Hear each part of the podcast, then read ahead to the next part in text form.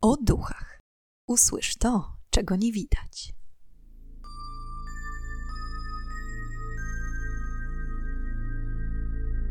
Witam i pytam, czego dusza pragnie. Strasznie miło mi gościć Was na moim kanale. Dziś opowiem Wam o nieprawdopodobnej historii, która przydarzyła się starszemu małżeństwu w 1987 roku. Czy możliwe jest, aby całe mieszkanie zostało dosłownie zalane krwią znikąd? Czy to działanie sił nadprzyrodzonych? A może klątwa rzucona na dom? Na te i inne pytania spróbujemy odpowiedzieć w dzisiejszym odcinku. Dlatego, jeśli jesteście ciekawi historii państwa Winston, to rozsiądźcie się wygodnie i posłuchajcie. Był 8 września 1987 roku, kiedy zmęczona całodniową opieką nad schorowanym mężem, 77-letnia Minnie Winston poszła do łazienki wziąć odprężającą kąpiel. Dom przy 1114 Fountain Drive w dzielnicy Mosley Park w Atlancie w stanie Georgia nie wyróżniał się niczym szczególnym pośród domów znajdujących się w sąsiedztwie. Posiadał trzy pokoje, kuchnię, łazienkę, strych i piwnicę. Państwo Winston mieszkali tam od ponad dwóch dekad, bodajże od 22 lat. Dom umiejscowiony był około 3 mile od centrum miasta i był jednym z wielu postawionych tam lata temu, przeplatanych ze skromnymi chatami dawnych rzemieślników. Państwo Winston wprowadzili się tam w okolicach 1965 roku. I choć była to okolica ogólnie uważana za tę mniej bezpieczną i przyjemną część Atlanty, nigdy nie skarżyli się oni, jakoby mieli czuć się w swoim domu niekomfortowo. Kiedy tego już dość późnego wieczora 8 września Mini wyszła z wanny, poczuła pod stopami ciecz. Pewna, że to woda z kąpieli, która nieco musiała wylać się z wanny, w mgnieniu oka zerknęła w dół i ku jej przerażeniu stwierdziła, że cieczą na pewno nie jest woda. Kałuża wyglądała jak ludzka krew. Ponadto krew bulgotała i wypływała jakby spod podłogi. Kobieta rozejrzała się dookoła i zobaczyła, że owa ciecz rozpryskana jest po kafelkach w całej łazience. Z krzykiem rzuciła się w stronę sypialni, będąc pewną, że to krew jej męża Williego. Willie miał 79 lat i był bardzo schorowany. Od dłuższego czasu musiał żyć z podłączoną dializą. Kiedy Mini przekroczyła próg łazienki i skierowała się w stronę sypialni, okazało się, że krew rozlana jest dosłownie wszędzie.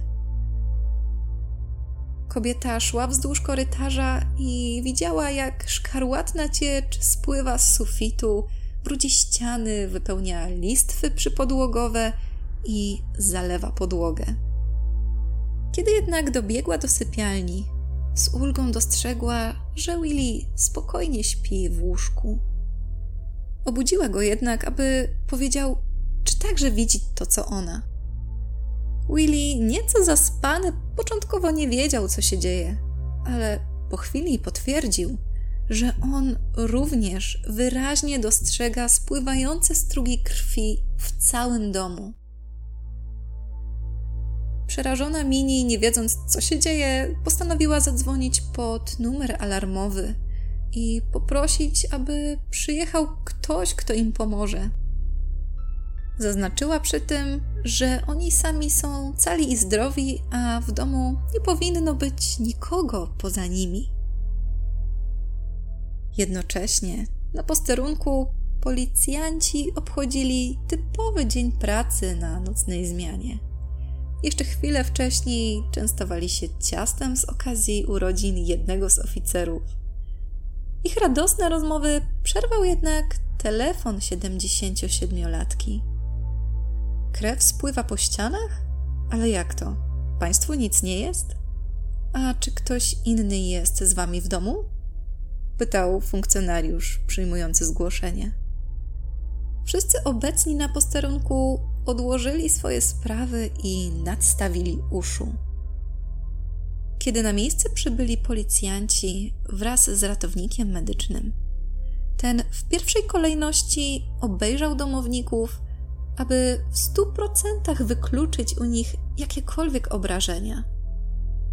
Ale tak jak Mini zaznaczała przez telefon, im nic kompletnie się nie stało. Również nie zanotowano żadnego wycieku ani uszkodzenia w sprzęcie do dializy Williego. Następnie policja zaczęła wstępnie zbierać zeznanie Mini i Williego. Kobieta opowiedziała, jak po wzięciu kąpieli zauważyła kałużę czerwonej cieczy pod stopami.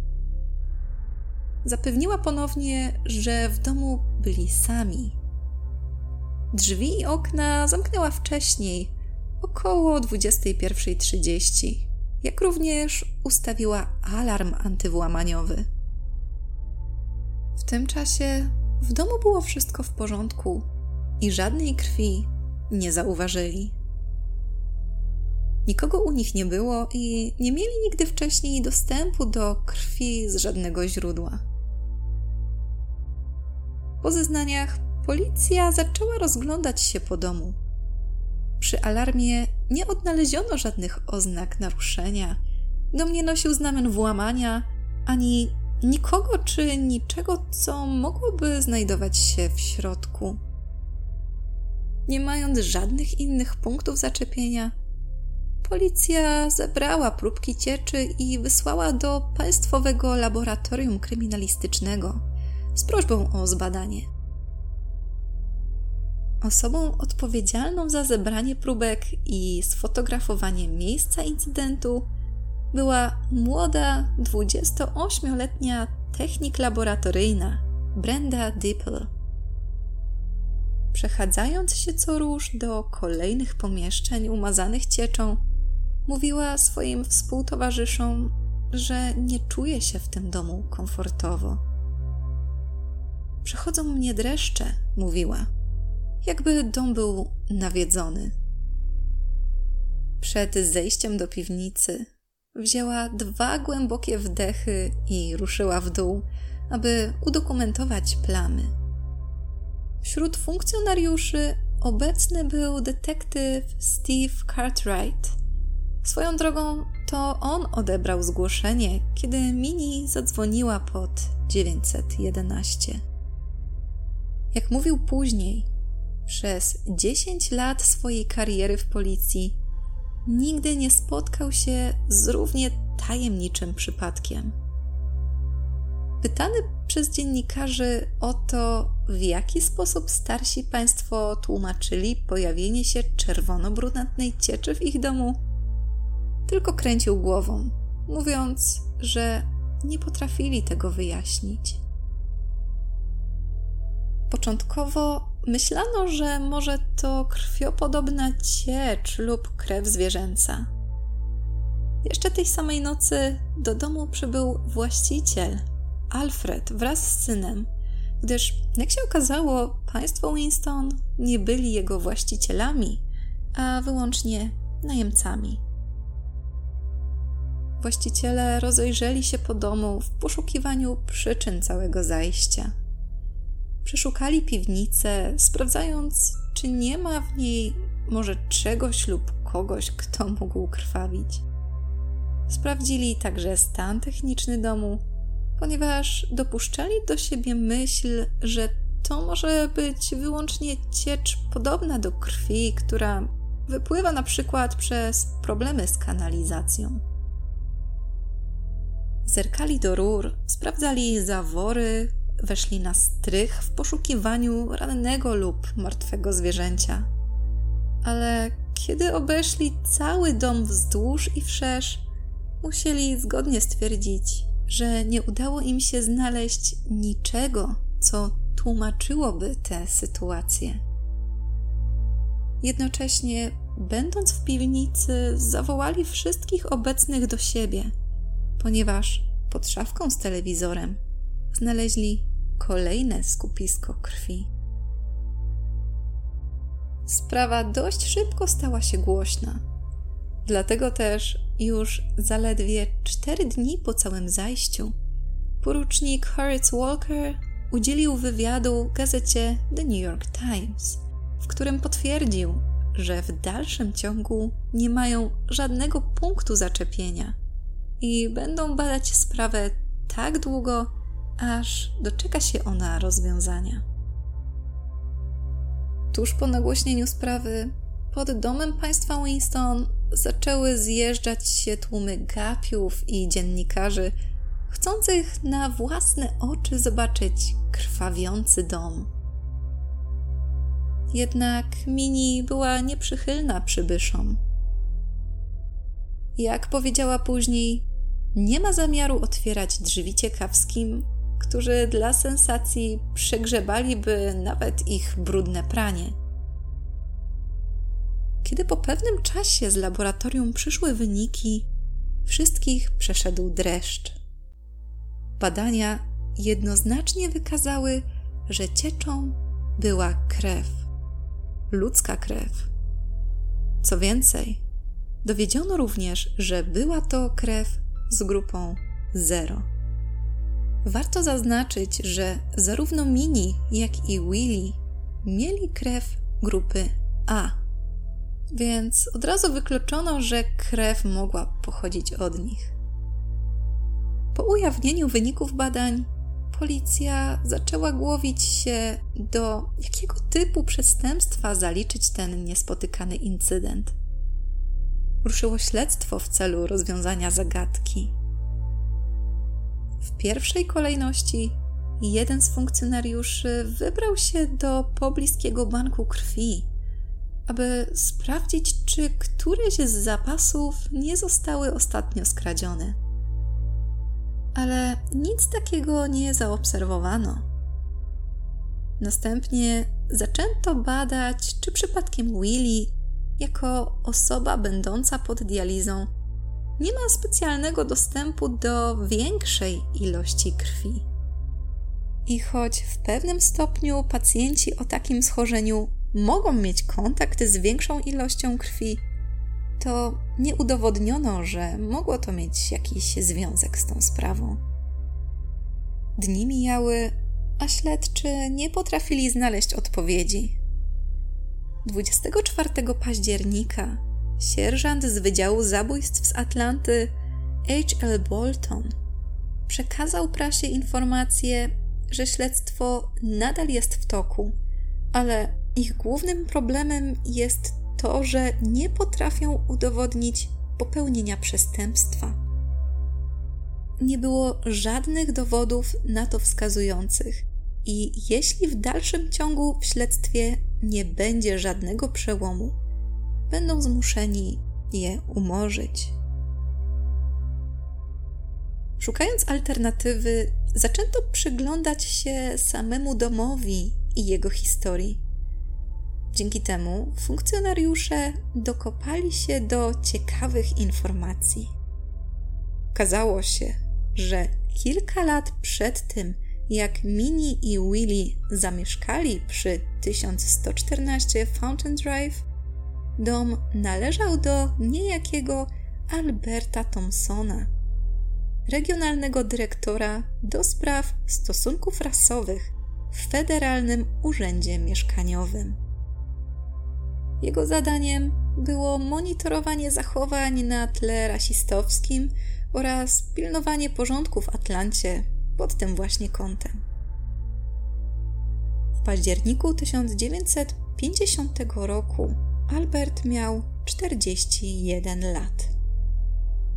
Pewnego dnia, jadąc z pracy, uległ wypadkowi samochodowemu. Kiedy zbliżał się do skrzyżowania, nagle w drzwi od strony kierowcy uderzyła rozpędzona ciężarówka.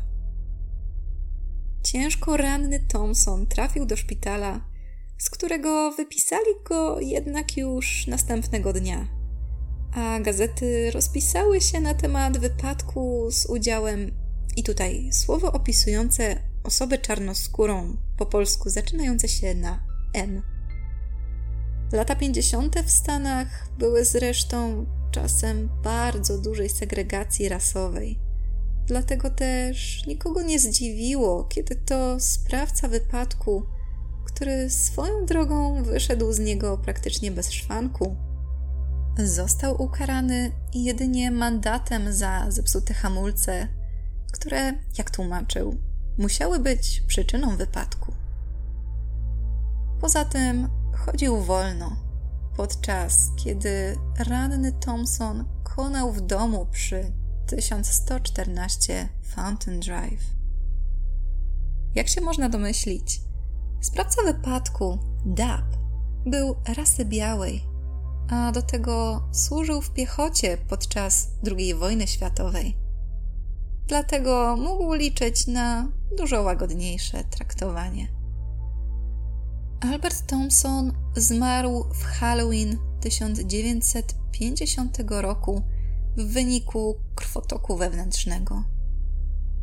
Odszedł w domu przy 1114 Fountain Drive, w którym jakiś czas później zamieszkali Minnie i Willie Winston.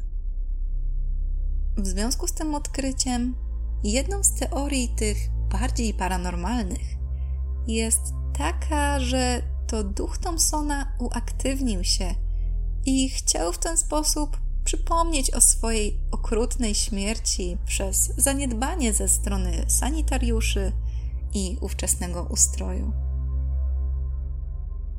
Teoria ta była argumentowana przede wszystkim faktem, że krew pojawiła się na ścianach domu niedługo przed kolejną rocznicą wypadku, a następnie śmierci mężczyzny. Zwolennikiem teorii paranormalnej był również 30-letni wówczas gitarzysta zespołu rockowego The Tombstones, Kurt Rowlett. Jako zapalony entuzjasta tego typu zjawisk, wybrał się pod dom państwa Winston, aby na własne oczy zobaczyć plamy ludzkiej krwi.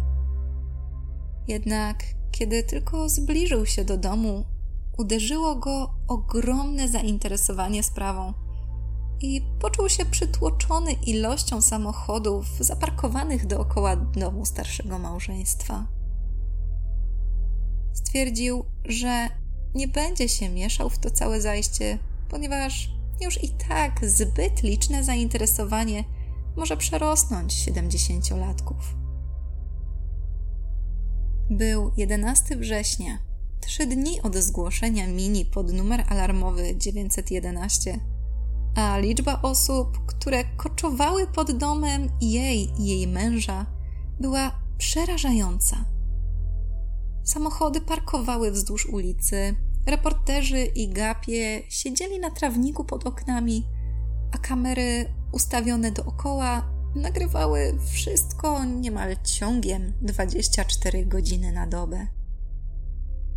Mini i Willy nie wychodzili na zewnątrz. Nie chcieli z nikim rozmawiać ani nagłaśniać całego zajścia. Była to sytuacja bardzo irytująca dla małżeństwa. Mini obawiała się o pogarszający się stan męża. Jak stwierdziła później, bała się, że gdyby nagle była potrzebna pomoc lekarska, to przez tłumy gromadzące się pod ich domem dojazd do szpitala byłby niezwykle utrudniony. Tak samo zresztą dodzwonienie się po pomoc. Nie wiadomo skąd reporterzy wynajdowali numer telefonu Winstonów, ale słuchawka non-stop dzwoniła i tym samym blokowała możliwość kontaktu ze szpitalem. Początkowo Mini odbierała te telefony, ale kiedy szybko okazało się, że jest to kolejny reporter zadający pytania, stwierdziła, że już nie ma sensu odbierać telefonu. Technik laboratoryjna Brenda Dipple, poza zebraniem próbek z domu Winstonów, zaczęła także rozpytywać w okolicy mieszkańców, czy mogą mieć jakiekolwiek informacje na temat tego, co wydarzyło się w domu. Jedną z zapytanych osób był listonosz, który od razu stwierdził, że Mini i Willy to spokojne małżeństwo, nie szukające ani rozgłosu, ani tym bardziej kłopotów. Dlatego też jest przekonany, że cokolwiek wydarzyło się w domu, nie było ich sprawką ani ich pomysłem. Jednak inne osoby, z którymi udało się porozmawiać Brędzie, nie zawsze podzielały zdanie listonosza. Niektórzy mówili, że od dawna uważa się dom numer 1114 za nawiedzony.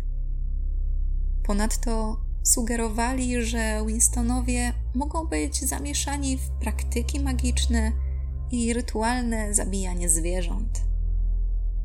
Z biegiem czasu powstawały nowe plotki, i tak oto zaczęto się zastanawiać, czy przypadkiem małżeństwo nie ma związku z jakimś gangiem, których w okolicy było sporo, a czy krew na ścianach przypadkiem nie pochodziła ze strzelaniny. Zaczęto mówić także o rodzinie Winstonów, którzy byli rodzicami trójki dzieci oraz wielu wnucząt. Chodziły pogłoski, że to może córka Mini i Williego, która pracowała w szpitalu, mogła pozyskać krew i rozlać ją po domu rodziców. Tylko po co miałaby to robić? Całe to zamieszanie odbiło się mocno na jej karierze i samopoczuciu. W jednym ze źródeł wyczytałam, że relacje między nią a rodzicami były dość napięte, więc mogła to zrobić, aby rodzice wpadli w kłopoty, a tym samym może chciała po prostu przejąć ten dom na siebie. Mogło tak być, chociaż nie wydaje mi się, żeby córka miała coś z tym wspólnego. Po kilku tygodniach wieść o krwawiącym domu Winstonów rozniosła się po całym świecie. Dotarła nawet między innymi do gazety saudyjskiej, przez co komisariat policji w Atlancie zaczął następnie odbierać dziesiątki telefonów od saudyjskich medium i wróżek, błagających o pozwolenie na udział w śledztwie, mówiąc, że posiadają zdolności, które sprawią, że cała krew zniknie na dobre. Policja jednak co róż odrzucała te propozycje, mając nadzieję, że sprawa w końcu doczeka się racjonalnego wyjaśnienia. Poza tym, inni specjaliści od zjawisk paranormalnych próbowali przekonać policję, że w domu uaktywnił się demon, który może zagrażać starszemu małżeństwu prosili, aby ich ostrzec, ale funkcjonariusze nic nie robili sobie z tych informacji. Sami Winstonowie coraz śmielej zaczynali wierzyć, że w ich domu kryje się demoniczne zło. Dlatego po pewnym czasie postanowili przeprowadzić coś na wzór seansu spirytystycznego – podczas którego krzyczeli do ścian, aby zła siła zostawiła ich w spokoju. Byli zmęczeni zaistniałą sytuacją oraz całym zamieszaniem. Chcieli tylko w spokoju przeżyć swoje ostatnie lata. Kiedy Willy i Minnie krzyczeli do ścian, zaintrygowani reporterzy tym bardziej próbowali dostać się do środka, aby zobaczyć, co się dzieje. Nikomu jednak się nie udało. Czas mijał. Zagadka zostawała nierozwiązana. Reporterzy w końcu zaczęli tracić zainteresowanie, i powoli opuszczali teren posesji Winstonów. Po kilku tygodniach trawnik pod ich domem całkowicie opustoszał. Willy i Minnie zaczęli wychodzić na zewnątrz, a świadkowie opisywali później, jak widzieli wygrzewającą się przed domem parę. Po usunięciu krwi ze ścian domu, ta już nie pojawiła się ponownie. Korzystając ze zmniejszonego zainteresowania sprawą, Domini po raz kolejny postanowił odezwać się wspomniany już wcześniej gitarzysta rockowy Kurt Rowlett. Zadzwonił do Mini, pytając o to, czym faktycznie była ciecz pojawiająca się na ich ścianach i jakie było jej źródło. Mini w odpowiedzi na pytanie powiedziała krótko: Rdza i błoto wymieszane z wodą, mój drogi. Kiedy Rowlett zapytał, czy dom faktycznie był nawiedzony, kobieta zmieniła temat, po czym pożegnała się i rozłączyła. Tę rozmowę opisał następnie w swojej książce. Wiele osób nie zgadza się z twierdzeniem, że cieczą na ścianach była rdza, ponieważ badania laboratoryjne jasno wykazały, że była to krew ludzka grupy 0. Niestety, po dziś dzień nie udało się ustalić, co takiego wydarzyło się przy 1114 Fountain Drive w Atlancie. Willie odszedł dwa lata po zdarzeniu w domu, a Minnie, dożywając 104 lat, odeszła w 2015 roku. Od tamtej pory wieść na temat krwawiącego domu została owiana legendą. Kto wie, może kiedyś dowiemy się, czyją krwią wysmarowano ścianę Winstonów? I są to wszystkie informacje, jakie na dzisiaj dla Was przygotowałam. Jestem niezwykle ciekawa, jakie jest Wasze zdanie na temat krwawiącego domu Winstonów? Skąd się wzięła i czyja była? Z chęcią przeczytam o tym w komentarzach. Jeśli macie pomysły na inne tematy odcinków, również dajcie mi znać. A jeżeli chcielibyście podzielić się swoimi paranormalnymi historiami, to czekam na nie pod adresem mailowym o duchach małpa.gmail.com. Dziękuję Wam za dziś i już teraz zapraszam Was na kolejny odcinek podcastu o duchach, w którym ponownie zadamy pytanie, czego tym razem dusza zapragnie. Do usłyszenia.